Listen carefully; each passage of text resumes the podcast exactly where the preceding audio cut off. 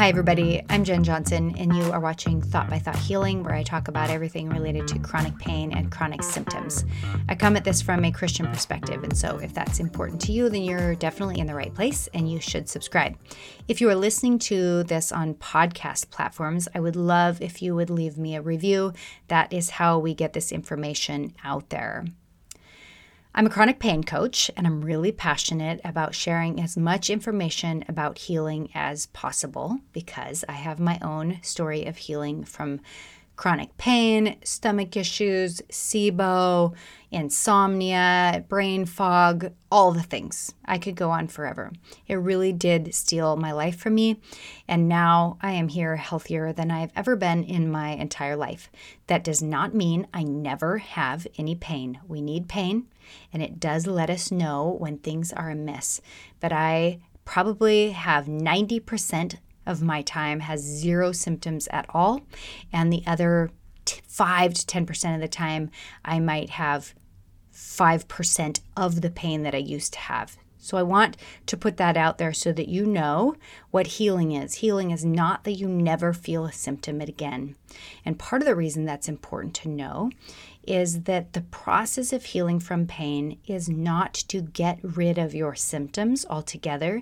It is to learn how, when the symptoms show up, to not make them a big deal. And so the brain then lets go of that and you no longer have the symptom. Again, healing does not come from not having the symptom. It comes during the times in how you respond and react emotionally and mentally to the symptoms themselves. That is when the true healing happens. But in that journey of healing, we also are talking about not just our reactions to our symptoms and to the sensations in our bodies, but we're also talking about thoughts, because really this all has to do with mindset. It has to do with your thoughts, your emotions, your beliefs, your mindset. It's all of what happens up in here. If you're listening, I'm pointing to my brain. So that means that we need tools for how to relate to our symptoms, but we also need tools in how we relate to our thoughts, ruminating thoughts, intrusive thoughts, anxiety, just the different ways that we have to deal with what is happening in our mind, sometimes out of the middle of nowhere, or thoughts that we don't even want to be having. So how we relate to them really matters. So I've spent some time praying this week about what are the tools that we do have, and how would God want us to handle and respond to our emotions, so, or our thoughts. So I have 4 avenues of which I use to deal with my thoughts. And sometimes I use number 3, and sometimes 1 and 4. And so it's not a one size fits all. It really depends on a lot of things, and you will eventually be able to figure this out for yourself. So the first one is, I'm going to call it just saying no. The second one is just say yes. The third, I'm calling it don't itch it. And the fourth is to name it. The say no is pretty simple. And yes, there are times that it is just absolutely okay to say absolutely not. I'm not entertaining that thought. And we want to, when we do that, I think the intensity of your saying no needs to be just a little bit more intense than the thought coming at you. So in this, we are talking about a battle between you and your thoughts at times, and we don't have to believe and buy into our thoughts. We just don't. But sometimes the way to address them is just to be strong and say, no, I'm not buying into this, and that's that, and moving on, and that is absolutely okay. Sometimes that doesn't work, though. Sometimes we need to say yes, and what that means is to address it. So if you know me and you've listened to me for any amount of time, you know that I think that writing is incredibly powerful. It is, you cannot think yourself out of cyclical thoughts. Doesn't work. It's too meta. We need to actually stop and say, what is underneath this? What is the root? The root is buried in a plant, if you think about that. The root of some of these thoughts are pretty deep. So writing is really powerful. It's funny because it's the last thing in the world we want to do. I love writing, and it is still like the last straw. When I get to the point where I can't handle my thoughts anymore, that's when you'll find me writing instead of doing it up front. I don't know why we all do this, but I think it is really helpful to stop and process what is behind these cyclical or intrusive thoughts, anxiety, what's underneath there. We can also talk to a counselor or a good friend, coach, just somebody to help you to see what you're not seeing that's underneath there. Obviously, praying is a big part of this. For me, writing is maybe prayer. I might even say that it is just praying because it is a way of me asking the Lord to intervene and to interrupt and show me freedom or show me where he wants me to have power or love or a sound mind and in what way. My writing, journaling is always ending with what he has to say about this thing, and it is always good and freeing and empowering. So that's the yes. Buy into it, as in sit down, take the time, devote yourself to it. The third one, the don't itch it, is essentially don't buy into it. It's kind of like if a mosquito bites you and the first thing you want to do is itch it or to get to it or address it or resolve it or, cyclically think about the thought. And before you know, you're down, you're this spiral and you can't get off the couch and the thought has now taken over your life. That's kind of like the itching, right? We have to go through a time where we don't buy into the itching. It's there, but I'm not buying into it. I'm not entertaining it. I also like to think of it, if you were, well, you were a kid at some point in time. When you were a kid, did you ever blow bubbles? And I just imagine somebody trying to attack me with bubbles and saying, I'm not going to believe this bubble. It's not going to do anything to me. In fact, it's going to pop. I don't even have to engage with it. It's just a thing, and it does not our thoughts do not always represent what is happening at the depths of our beliefs.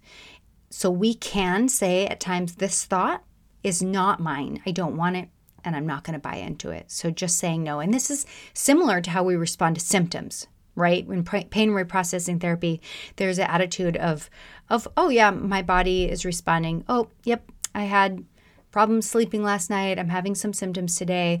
Not a big deal. I don't have to freak out. We want to freak out a little less, as Dan Buglio would say. And in the same way with our thoughts, we don't have to buy in. And that's that. Moving on. And the fourth one that I want to talk about is naming the type of thought you're having, which can be really helpful because it kind of can get to the root of like, what is this thing? So I wrote down a list of the ones that I think are most common in my clients and in my own healing story. There are many more, and you can Google this, but here's what I came up with. So as you're having a ruminating or cyclical anxiety, intrusive thought, is it rehashing? Am I rehashing something that already happened in life and I'm thinking about it over and over again? Am I blame shifting? Am I blaming somebody else for something? Am I what ifing? So catastrophizing, what if I, what if that, making the worst scenario possible. Or even in that what ifing, you can be planning to avoid the worst case scenario, which is also not healthy and not good for us. Are you perfection planning? Meaning you're trying to figure out the very best way to do life and what decisions to make in order to have the very best outcome you can possibly have. That's definitely what I've done in the past. Judging, am I judging others or myself? Am I micromanaging how people see me? That's a big one. There's a saying that goes around Instagram sometimes. It's none of my business how people see me. And I love that because it's not what people think about and how they want to label you and how they want to see you. Just let that be their business and you just move on with your day. Certainty. Are you searching for certainty in your thought life? Whew. I know for me, this is a big one. I'm going to get back to that one at the very end, but the last two before I talk about that are you tearing yourself down? Are you being self-critical in a really mean way? And then finally, are you second-guessing? Are you second-guessing every decision you make, every decision you're going to make? So those are a few options that might be part of what your thoughts are, and just being able to name those things helps us to be able to move past them at times. The final one that I wanted to just bring up and kind of put some feelers out there. If some of you would like to hear me talk about this, or if you would like an article on this, I can send it to you. My email is thoughtbythoughthealing@gmail.com, but it's on scrupulosity, and sometimes as Christians and many other people, not just Christians, can get stuck in this religious OCD pattern of thinking, of needing to make the very best and right decision, needing to know right and wrong, needing to have certainty around doubts and know exactly what you believe and think.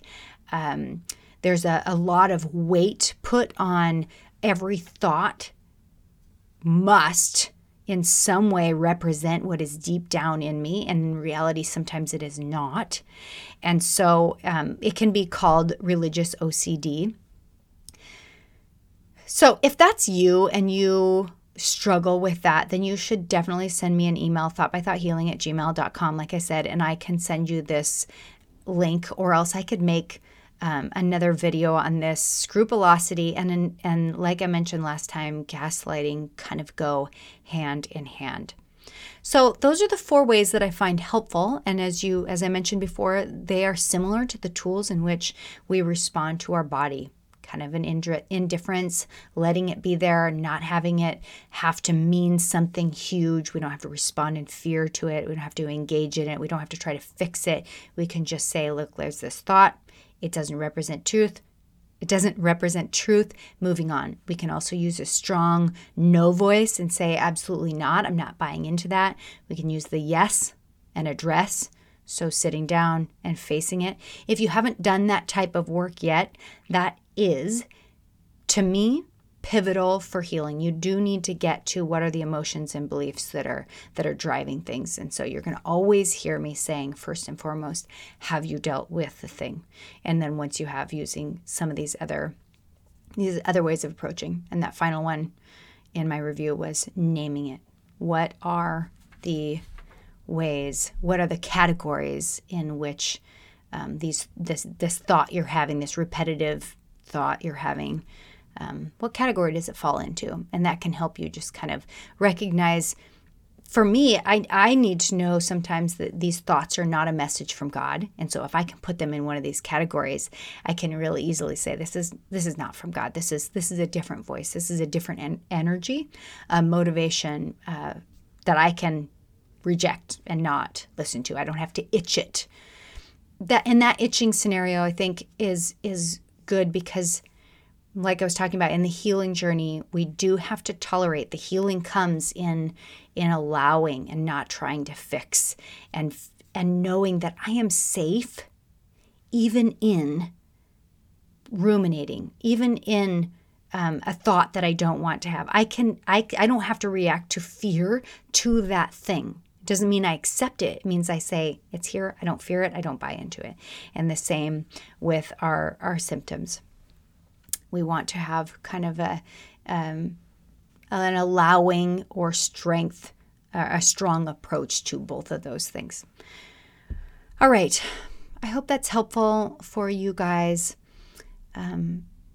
Yeah, and if you have any topics you would like me to talk about and to address, feel free to shoot me an email, thoughtbythoughthealing@gmail.com.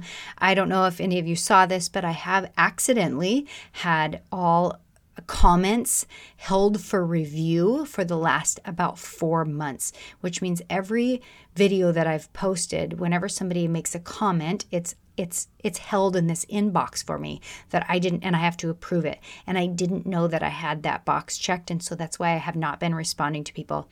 I cannot go back and I don't think that I can go back and change that setting now in all my past episodes, but going forward, I will have them. But all that to say, it's better if you just email, because as you know, technology is not my best friend. Okay, that's all I have to say for today. Check out my website, thoughtbythoughthealing.com. If you are interested in having a free consultation, also reach out to me through email. And that's it. All right, guys, have a good week, and I will talk to you later. Bye.